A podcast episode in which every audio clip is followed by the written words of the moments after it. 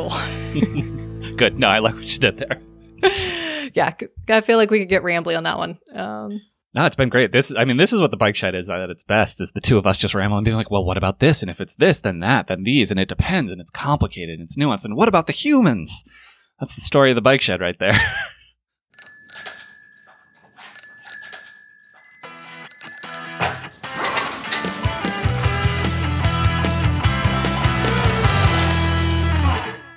Hello and welcome to another episode of The Bike Shed, a weekly podcast from your friends at thoughtbot about developing great software. I'm Steph Viccari. And I'm Chris Toomey. And together we're here to share a bit of what we've learned along the way. Hey, Chris, how's your week been?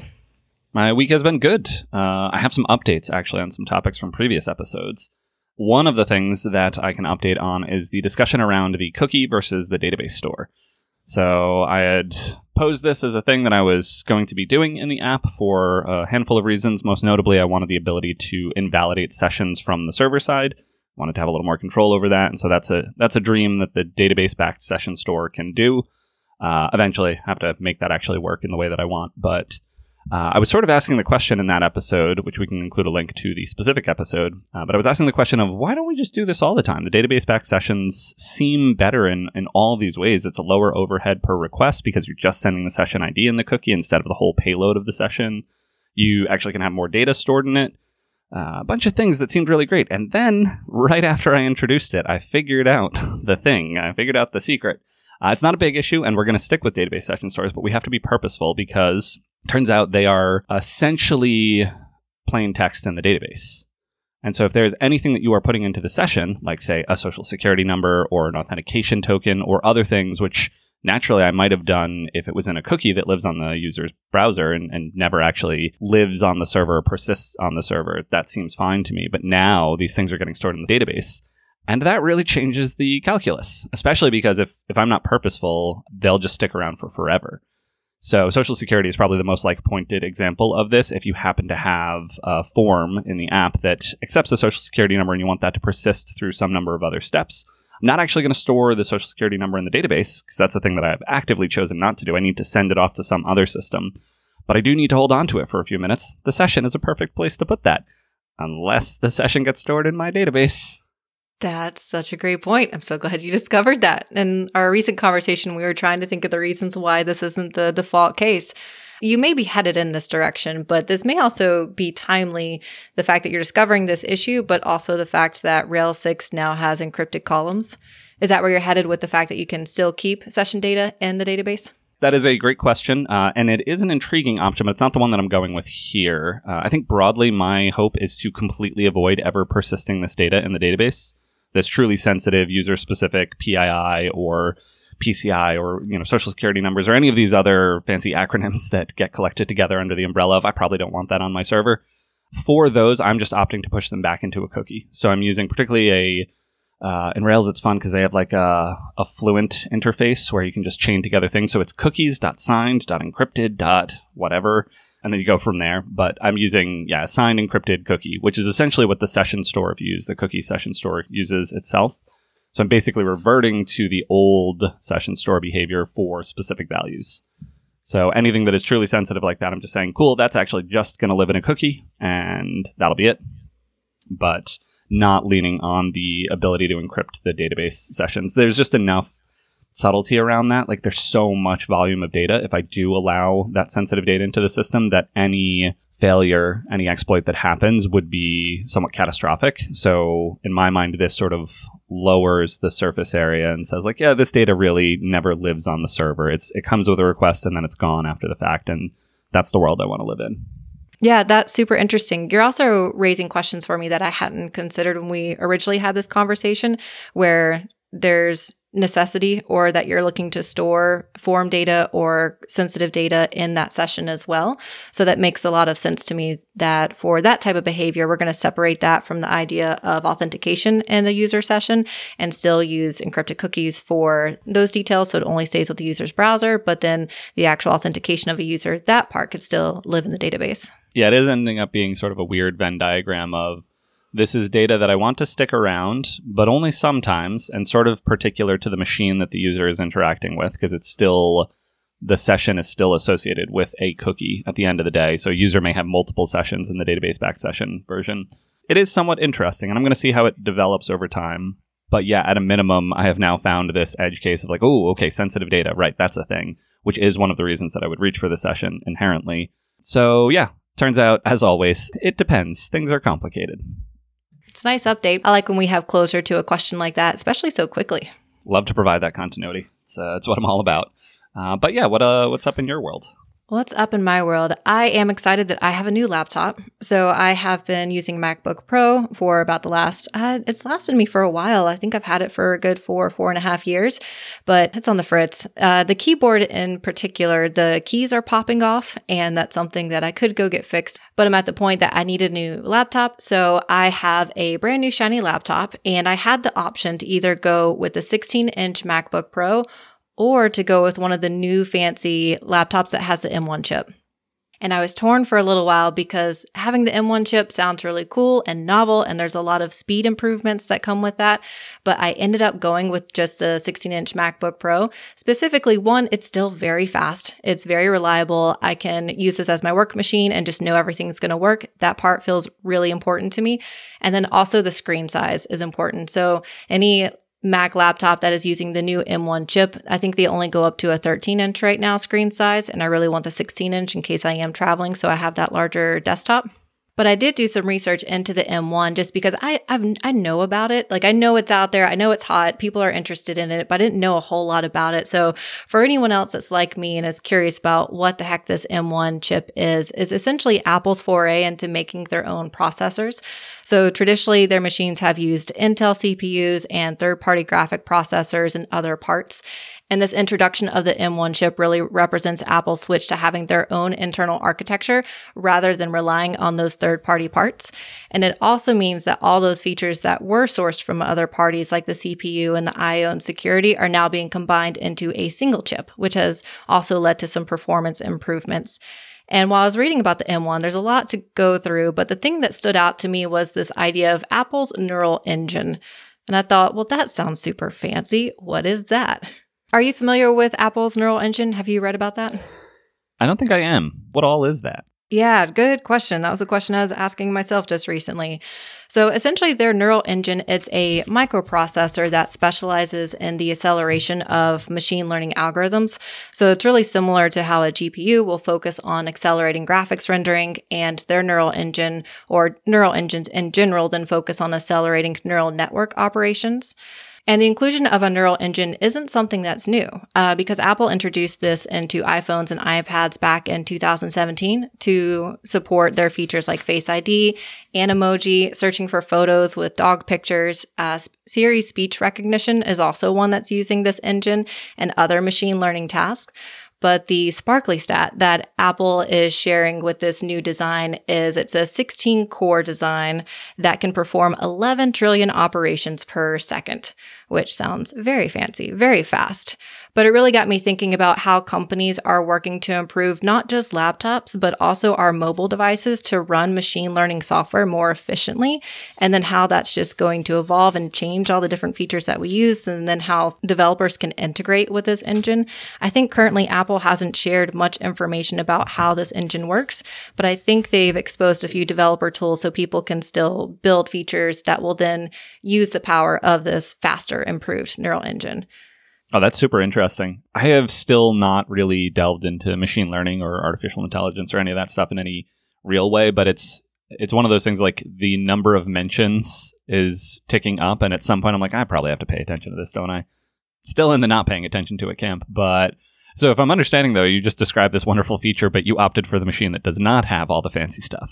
Exactly. Not, okay, yeah. Yes, which it would have been nice. That would have been neat, but yeah, I just... I needed a machine with a, a larger screen, all those good things.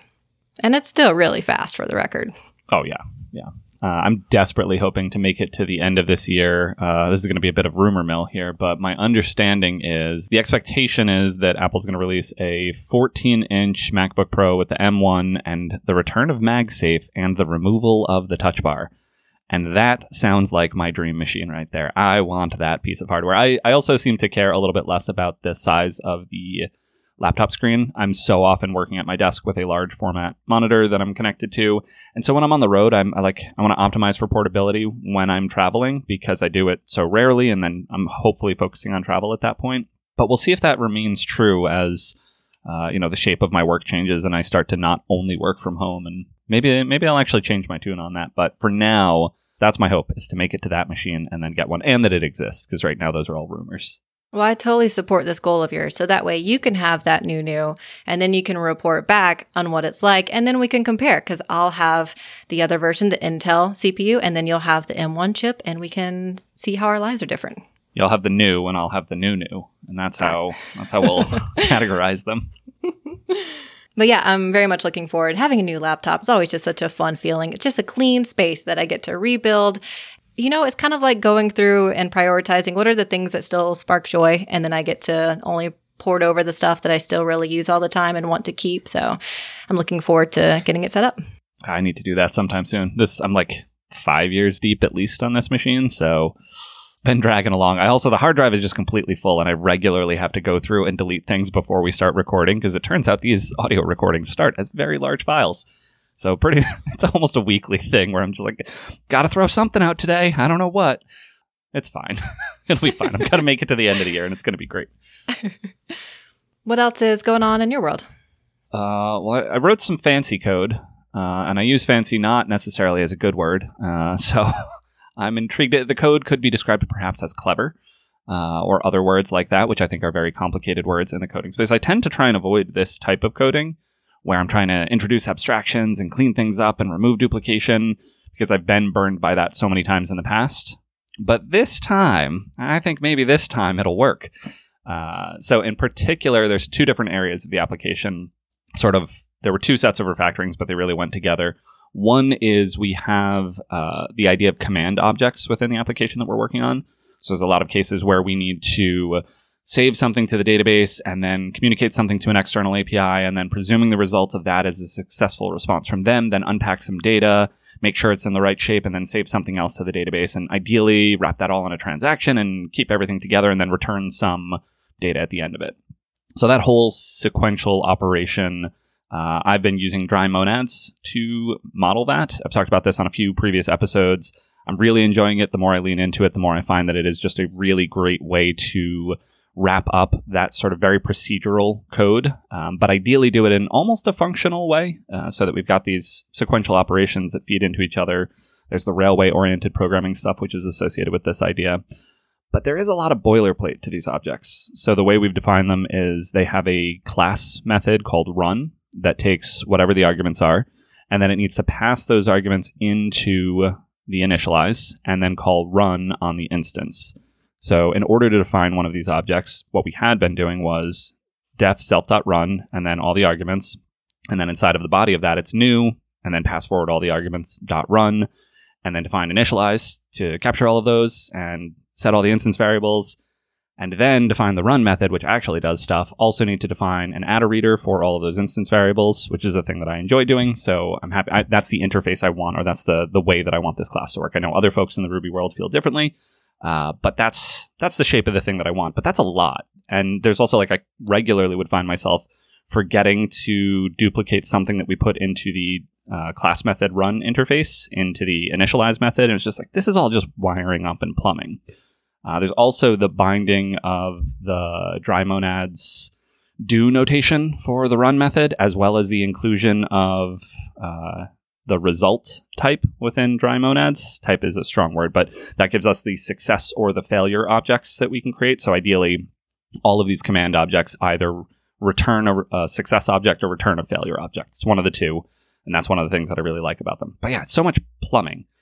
So we define a base command, and the base command uh, has the self.run method, the class method. And that method is dis- defined very abstractly. So it's just uh, star args, star star keyword args. So we're capturing all of the arguments and then forwarding them on to new. So that way I don't have to think about that interface. It basically just says, give me anything and I'll forward it on to new. And then new or initialize is in charge of actually defining things. Uh, it also includes the result type. It includes the macro annotation for the run method, which is how dry-monads does its magic. Uh, that I actually had to include inline within the self.run just because of the sequence of definition and the metaprogramming that's going on there. As I say that sentence, it terrifies me a little bit, but hopefully no one ever needs to look at this magic base class and figure anything out. Uh, so that was one part of it. That cleaned a lot of things up. So that meant I didn't have to write a ton of, of the wiring up code. Then there was still the noise of actually defining all of the arguments to these classes. They often take a handful of arguments because that's their job, is to like grab a bunch of things and do some work with those things. So for that, I have brought in attr_extras, which is a gem uh, that I've talked about probably in previous episodes. I think so, but this is the first time that I've really leaned into it and used it. And it gives um, some very high-level, what look like macros. They're just class methods, but like the one that I'm using is attr private initialize. And that you can then pass a variety of values to, and it will then say, okay, this method accepts a required keyword arg, a defaulted keyword arg, and a positional argument, or something to that effect. But it's a very, very concise way to express that and then also get the private attr readers, which again is is the like direction that I want to go with all of this. So that's a that's a bunch of things that I have said, but all total, it cleaned up these command objects very nicely. And now when you look at one of these command objects, all you see is the run method that does the work. And the plumbing and the wiring up behind the scenes should just happen. I am concerned about the day that someone forgets to inherit from this base command and then is like, why does nothing work? I thought command objects just worked in this system, but we're going to deal with that when we get there, which is hopefully a while down the road. I like how you're pushing at the boundaries of our comfort zone. I say our comfort zone because it I is. We've definitely we got a shared comfort. Yeah. yeah. We have a shared comfort zone with inheritance, but you're pushing at that boundary of that comfort with inheritance because it is something that can be so painful, but you've identified an area where inheritance feels useful. And then it also sounds like a very meaningful, like you are introducing this pattern and then trying to make it easier for others to follow this pattern. So it's a very intentional design decision of where we want to group these behaviors together and then make it very easy for other developers to then pick up this pattern and run with it and then also work with these classes. So I am intrigued to hear how it goes and how others feel about the pattern as well. I also wonder, this is one of those areas where it feels like this very intentional design decision. Is it something that you think in the base class would be worth highlighting? Like, hey, here are the things that we are using in this base class. This is the intention of this base class. I don't know if that's maybe a comment or if that's something that's documented in the README. I know I see your eyebrows went up when I said comment, but it does feel like one of those areas where it's like, hey, we have introduced this new concept. We want you to follow along. Here are some helpful guidelines. Yeah, th- those are mostly joking eyebrow raises uh, because I, I have thought of that. I haven't actually gone to that level. But in the back of my mind is there is this pattern that we have within this application. Ideally, we're going to lean into it more and more so that, A, we have a clear way that we do things within the app, but also make that as understandable and discoverable as possible. I'm not sure if a comment in the class is the right thing, or I almost, so I'm deferring what I want to do on that for now, because right now it's myself and one other developer. We sort of developed this in tandem. So we were working together on it. We would pair on a bunch of the features. And what we have now is sort of the crystallization of what we found useful. And we're both very comfortable with it. So there isn't the need to explain it. I'm almost thinking about it as just-in-time educational content around this piece of our application. I don't actually trust that I would do a good job describing it in the abstract because I, I know it. Like, to me, this thing makes sense right now. But I've been on the other side of stuff where someone was like, hey, this totally makes sense, right? And I'm like, I don't know any of the words you just said. And so I felt that pain being on the other side. You could say I'm just being lazy, but I do think this is a purposeful delaying of that where I want to wait until I actually have someone to teach this to. And at that moment, I want to see what that conversation looks like. And I'll try and explain it to the best of my ability, but I'm sure they're going to ask questions and be like, oh, wow, yeah. Yeah, I hadn't even thought of that, but now that you asked the question, totally let me explain this part that I was going to gloss over and forget to mention. And so ideally, that is what will happen down the road. And then from that, hopefully some artifact becomes clear, whether it's a documentation page in the repo or a comment in the class if it's simple enough, or maybe even it's a recording of a pairing session. And that's the artifact that we keep around that sort of explains this piece of the application. Um, so I definitely think a version of that makes sense, but I am not doing it yet. It's funny. You're saying so many good things that I agree with. I love the just-in-time education. That part's fun. And yeah, there's a part of me that definitely still leans into the idea, because we've talked about this in the past too, of where we write down in the moment the things, like having that context, right, when we're implementing it is really important and helpful. So even if it's not this grand explanation, which I really like what you said around having someone to explain it to or have that conversation with, so that way you know you're documenting the useful bits. That part I like very much, but capturing the intent as soon as the change was introduced. So even if it is a very high level, like, hey, we are using dry monads and attr extras, even if it's just links to those things, that's something that I think I would still favor, just to go ahead and start surfacing. This is a pattern. This is a choice. And then as you continue to work with the pattern, if you change your mind, it's still very easy to scrap that documentation. So I think if it were me, I would still go ahead and document it. I think it's that piece about discoverability that's calling to me so strongly, where that's where I want to then highlight the things that are in use. So that even if there's not an explanation, people can find the resources very easily. Because yet you're right, you did say a lot of interesting bits in describing this pattern. And the fact that we're talking about it now also just deepens my suspicion that it would be nice to comment somewhere, and perhaps a repo is, is a perfect place for it, and just get it out there. And then it can always be revisited later and improved. Yeah, I, I definitely, I like that you are keeping me honest on this, because I do think there's a certain amount that I'm just being lazy here and not wanting to do that, because it, it is actually really hard to try and document something like this. Like, what are the important pieces versus what are the extraneous details that people don't actually need? Um, I do wonder, so the, the pull request that did this refactoring and introduced this base command object, that does have the explanation. It captures the point in time and whatnot. And so I wonder, is there a version of like tagging important pull requests that sort of tell the story of the application? A lot of things are just going to be like, this is adding a feature. It's the same as the other thirty pull requests recently that added a new feature, but this one is special from like an architecture perspective. And so let's put this, let's tag this, let's add a label. I don't know what it is, but something that allows for like discoverability of the story of how this application became what it is today. Uh, because anything else I worry will go out of date almost instantly, but this pull request is true fundamentally in that same way that we say commit messages should capture as much of that detail. So like I, I did do that writing for the pull request slash the commit message, and I wonder if maybe that's the best artifact for this moment, but then the question of surfacing it and making it discoverable, because otherwise it's just lost in the sea of other pull requests. So I don't know, but I I do like the the slight pushback that you're giving me here of like, yeah, but what if you did something though? And I'm like, yeah, that's fair. I should probably do something. Being able to pin those specific P Rs that have significant architecture changes sounds really novel, but I'm going to take this opportunity for me to be lazy. And if I'm joining a project, I don't want to read through what has happened. I just want to know what's true now. And if I go back and look at those P Rs, I won't know if all of that's still relevant and how it's changed. So it sounds neat from like telling the story of how an application has evolved. I like that sort of developer lens and what are the things that we have tried and then changed over the years. But from a, I am onboarding to this application, I just want to know what's true today. What are the things that you want me to follow? What are the patterns that are going to be really helpful for me to look at? And so then I, I don't know if I would use it in that context. And this may be one of those areas where I'm feeling overly skittish in response to the number of things that you said and the use of inheritance, because I have felt so much pain of where I'm going up the tree to figure out what the heck is happening in the world and then to understand all of those pieces and then swimming all the way back down to the class that I'm actually working in. So it could just be past experiences that are now influencing how I want to document or work with inheritance. It probably is. That's probably a big factor of it. Doesn't mean I disagree with it, because those painful experiences are meaningful. So. Yeah, I, I think the foundational thing, like I tried to start this with the context of like, I did a thing. This is another example of good idea, terrible idea, my favorite segment on the Bike Shed. I stand by it. I think it was useful. It does use things that we have traditionally moved away from. I say we because, again, I think we have just kind of a shared approach to development at this point. But I think it's worth it. I hear everything that you're saying about the documentation, but I've been burned by that so many times where the documentation is like, here's what's true now. And you're like, no, there isn't even a class called that anymore. No less does it work that way.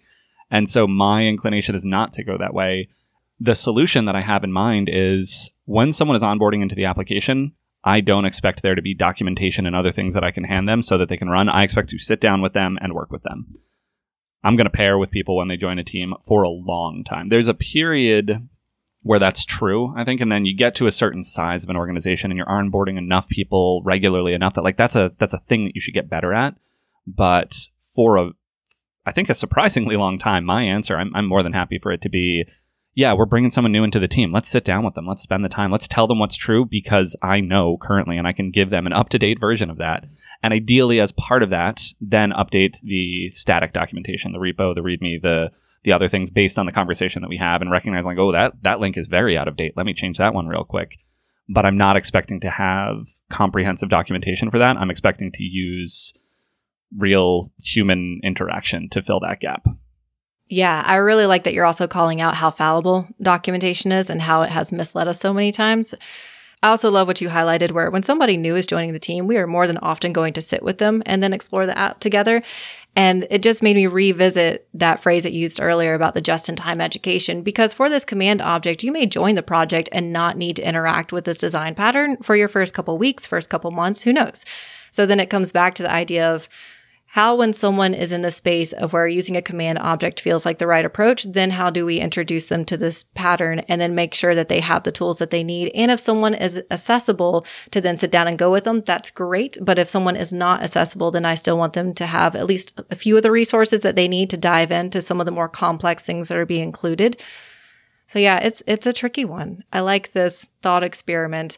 But yeah, overall, it's uh, I'm happy with it for now. I'm hopeful it will work out for us moving forward, and I'm hopeful that will also be a sufficiently discoverable or teachable thing within the application. But again, I will certainly report back and see how that one plays out for us. Um, but yeah, that's that's uh, what's up in my world. What else is going on in your world? Something else that's up in my world is I have pulled in a tool that I've used in the past and I really like it. So I'd really like to talk about it here for a bit because I just find it so useful. And now that I've added it to this new project, it's just really top of mind for me.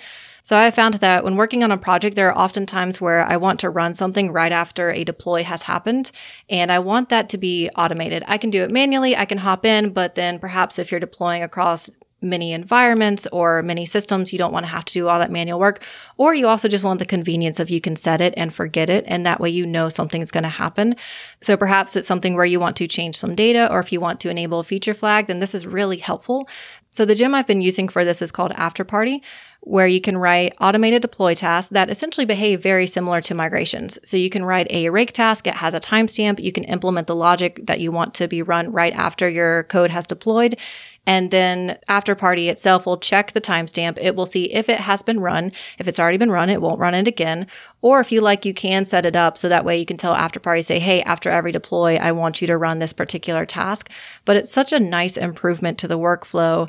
And the other thing that I really like about this that I feel is a bit contentious is separating changing data outside of migrations. So I am a big fan of migrations are focused on changing your schema itself. But if there's actual data that you need to change, I really like when that's separated outside of the migration. There are definitely times that I understand it's really nice to just do it all at once and it's easier, but anytime it starts to get even a little complex, I immediately want to write tests for it.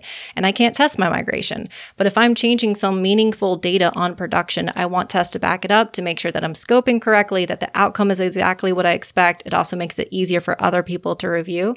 And after_party gives me that functionality. So then I can have my migration, but then I'm like, oh yeah, but I still want to automate changing this data, because that's often one of the complaints that I hear from people when I do ask them to separate into a rake task changing the data. They're like, but I don't want to have to then follow up and then run this task later. And I'm like, that's cool. after_party has you and you can automate it and not worry about it.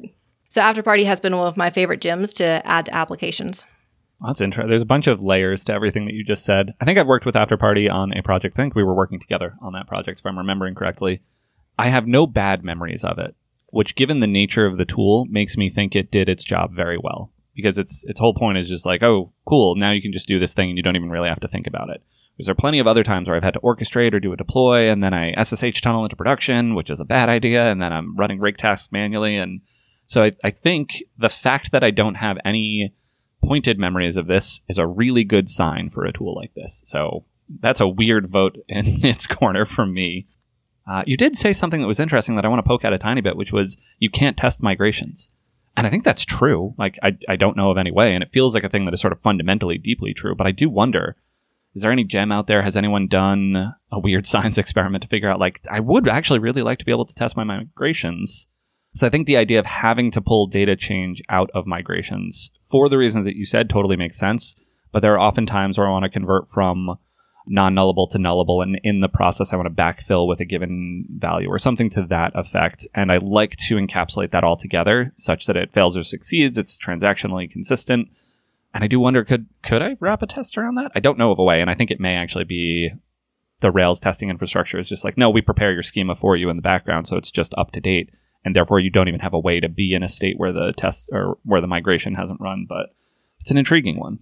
Yeah, that, that's probably a hard absolute that I said where you can't test it. And there, I'm sure there is a way to test it. How friendly or how easy that is to do, I'm really not sure of. It also feels like one of those areas where if I feel the, it feels like I'm testing this other this other service that I should trust fully. So then I'm not necessarily testing the migration itself. I'm testing some logic that I've added inside of the migration where I'm changing some data. And the example that you provided is perfect because that's one of those that I'm inclined to include in a migration. It's more like where we want specific users who have this value or in this category, and then we want to migrate them from this data to the other data. And when we start getting complicated in our migrations, that's when I'm like, this is a bit much. And I'd really like a test that documents that we're doing this correctly. That's where I get squeaky about having data changes in migrations. But you do raise a good point. I, I don't know. I've never tried to test one. I've just always reached for this other approach. But that is more the pain point of if I could test this data change inside of migration, then that would work for me. That would solve my problem. I wonder if an alternative approach would be to just introduce an object or a class that does this work. So like a command object, as it were, to do a callback to earlier in the episode that does that data transformation. Because exactly what you're describing of the well, for this subset of users, do this, but if they're in this state, then do these things and create two new records for any user like this. That sort of stuff is really complicated. Definitely want to have some tests around it. But I wonder, you're talking about a, a gem that allows you to extract it into a, a rake task-like situation. But I wonder, could we just have a class for that? And I used to be a big believer in your migration should live forever, and they should always be runnable from the beginning of time. I've given up on that belief. That's one of the, the things that I've done. Like, eh, I don't know. It doesn't. I, it turns out I've never done that. It's not an important thing. Just D B schema load is going to be fine most of the time. It's great for the past ten migrations to be around, just to tell a little bit of a story. But uh, I'm not tied to migrations being runnable forever. So the idea of you introduce this class, it encapsulates that data transformation. You can test it because it's its own thing. It will still be run within the context of the transaction of the migration, and then you throw it away down the road along with the migration, and you do that migration roll-up thing.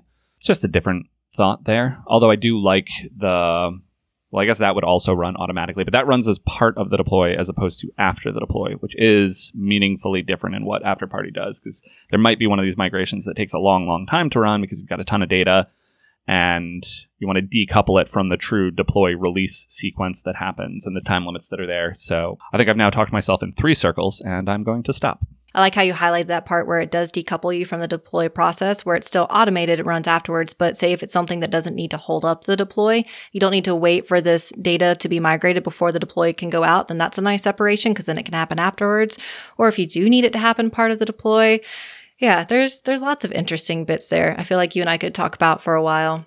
But we have a listener question that I'm really excited for us to talk about, so I'm going to hard pivot over to our listener question. This question comes from Jonathan, and Jonathan wrote in, "Hey gang, longtime listener, first-time emailer. I've heard you reference retrospectives a few times as part of your normal development practice. In my limited experience with them, I often find retrospectives don't feel productive because team members are reluctant to raise issues without seeming critical or blaming another team member. I would love to hear you describe how you typically run retrospectives to foster open discussion and make it a productive use of time. Bonus points. Oh, I love bonus points. Bonus points if either of you have experience rescuing an existing team that was not having productive retrospectives. P S. Thank you for ongoing participation in the Ruby and Rails communities. I look forward to seeing a new episode pop into my podcatcher each week." All right, retrospectives. I love this question because I've definitely been part of teams that are really struggling to have a productive retro. So I think it would be helpful, as Jonathan highlighted, to go ahead and share how Thoughtbot runs a retro. And then I'd also love to touch on some of the areas where I have seen teams really struggle to have a productive retro. So with a Thoughtbot format, there are really two questions that we focus on. The first question is what went well? And this starts the meeting on a positive note, which can help people get engaged before then we move on to heavier topics like concerns and issues. When we run a retro, we ask each person these two questions. So that first question, we go around to the room and we say, hey, what went well for your week or for your last two weeks? And then we document all of those positive things that people say. The next question is, what concerns do you have or what are you worried about? And the goal here is to highlight issues early, which then gives us the chance to address them as they come up rather than waiting till an issue has grown out of control. And it's usually during the concerns portion that I often see retrospectives fall apart. The reason for that is hearing someone describe a concern is often something that can stir up a lot of emotions. And I know for me, it certainly triggers my instinct to where I really want to dive into that issue and then I want to solve it. But by reacting to a specific issue and then trying to solve that issue, I'm interrupting that retrospective flow to then focus on that issue. And we may not get to a bunch of other important issues that people had.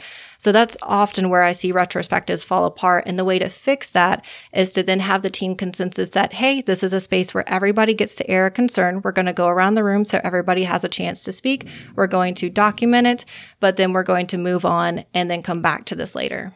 So when do we talk about concerns? So once everybody's had a chance to share their concern and that's been documented, during that process, you're often upvoting other concerns. So someone may bring up a concern that I also have as well. So when it's my turn to speak, I'll say I'd like to plus one that particular concern and then maybe add my own or just plus one some of the others. So then by the time that everybody's had a chance to speak, you already have an idea on whoever's taking notes or if it's being ideally shared so the whole team can see.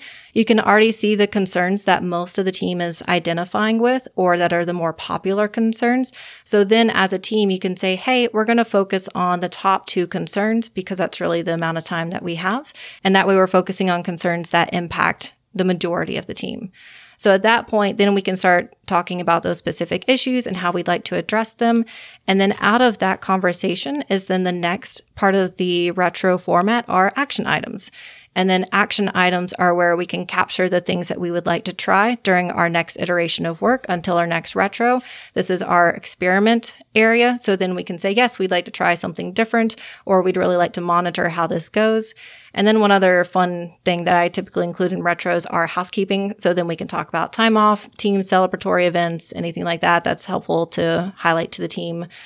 That's a quick overview of how typically I myself run a retro. Chris, do you have anything you'd like to add or anything that I've missed? No, I think that that mirrors pretty well the best retros that I've been a part of. There are a couple of things that I think I would add or emphasize in that. Um, so one is sort of foundationally with a retro, what are we doing? What's the goal? And the goal with a retro is to identify and evolve our process. So identify where there are any bottlenecks or things that aren't working, and then ideally change things over time. I've been on many teams where just the same issues get brought up over and over in retro, nothing changes, and that will just completely deflate the team. And so if that is happening, that that's a fundamental thing that we need to fix. And I can totally understand folks being like, retro's awful. We just sit down, say the same things, and then nothing ever changes. If that's happening, we have to fix that at a more fundamental level. That is going to be more than a retro's worth of effort. But ideally, retro is now this structured space each week, each iteration, whatever it is, where we are discussing what's going on and ideally slowly, incrementally making the process slightly better. In my experience, it's something that I really love because I come to associate it with like, stuff's going to get better now. That's what retro means. If that's not the feeling you have, then I totally get why you wouldn't want retro, but I promise that that can be a reality. And then to touch on some of the particular procedural points, everything you said definitely maps. And I found like that structure works really well, but there's a lot of subtle things in that structure that I think are important to highlight. So one, going around the room and actually asking everyone individually for their thoughts, I find to be so useful because it's very easy for one or two more vocal individuals to just dominate the conversation. So particularly by starting with what went well, and then also by starting by actually going around the room and requesting everyone reply to this question, please, even if it's just like, yeah, you know what, it just felt like a good week. Like that's an answer. We'll accept that. Ideally, a little more structure or a little more meat to it, but that is, I find, really important. Likewise, I have found that having a facilitator, so someone who is guiding the retro, but not actually a part of it, they're not going to be saying what went well or what didn't go well. They are just, you know, directing the conversation, and somewhat critically, as you're going around and asking for concerns, they're the person whose job it is to prevent the team from starting to try and address the concern when it's first voiced. So ideally, we're just collecting the concerns, we're collecting the plus ones so that we know which are the more prominent ones, and then we can focus on those. Uh, and I think that idea, the plus oneing of concerns and then really focusing on the ones that have more more folks that are concerned about it, feels really critical in my mind. Because ideally, we are a team, we're working as a team, and if one person has this gripe that they really feel deeply, but nobody else really cares about it, ideally we find a way to help that person not feel that way, but that's not necessarily where the team collectively should put all of their energy. So yeah, that's a, that's a bunch of little pieces. Also, just as a note, we'll include these in the show notes, but there are a couple of previous episodes. So episode one thirty-two, What Went Well, is a discussion uh, between Derek and Sage, uh, previous hosts of the show, talking about retros. Episode one seventy-two, What I Believe About Software, was the first guest visit by a certain Steph Viccari. Uh, and so that is a wonderful episode in which we dug into retro because it's one of our favorite topics. Also, episode two ninety-nine is Agile Over. We definitely touched on, uh, uh, that was a pretty recent one, but we touched on retro. And then there's also a video on Upcase called Running a Retrospective that basically describes exactly this process and shows actually an example retro and running through it. So lots of other things that we can point at here. But again, I think fundamentally, like, what are we doing and how are we doing it? If we can answer those questions well, retro is going to be great. If not, it's probably not going to be that great. Yeah, I appreciate you calling out all of those important nuances, because those nuances are what lead to then a retro feeling more productive. And to address Jonathan's other question around if people are feeling timid to bring up an issue because they don't want to blame anyone, then I, I think to address that one specifically, you have to come to retro with a we mindset. And I think H B O accidentally sending a test email is a really good example of that, because in the Twitter thread, a bunch of other, I presume, developers were commenting and responding in support of the person that sent that out to say, hey, you discovered a missing safety net in the system, or the fact that it was fairly easy to make this mistake and send out. So if you come to retro with this mindset of, if a mistake was made, how can we as a team improve this, so then it's less easy to make that mistake, then you won't have this sense of like, we are blaming this on one person, but instead we as a team are responsible for helping each other out.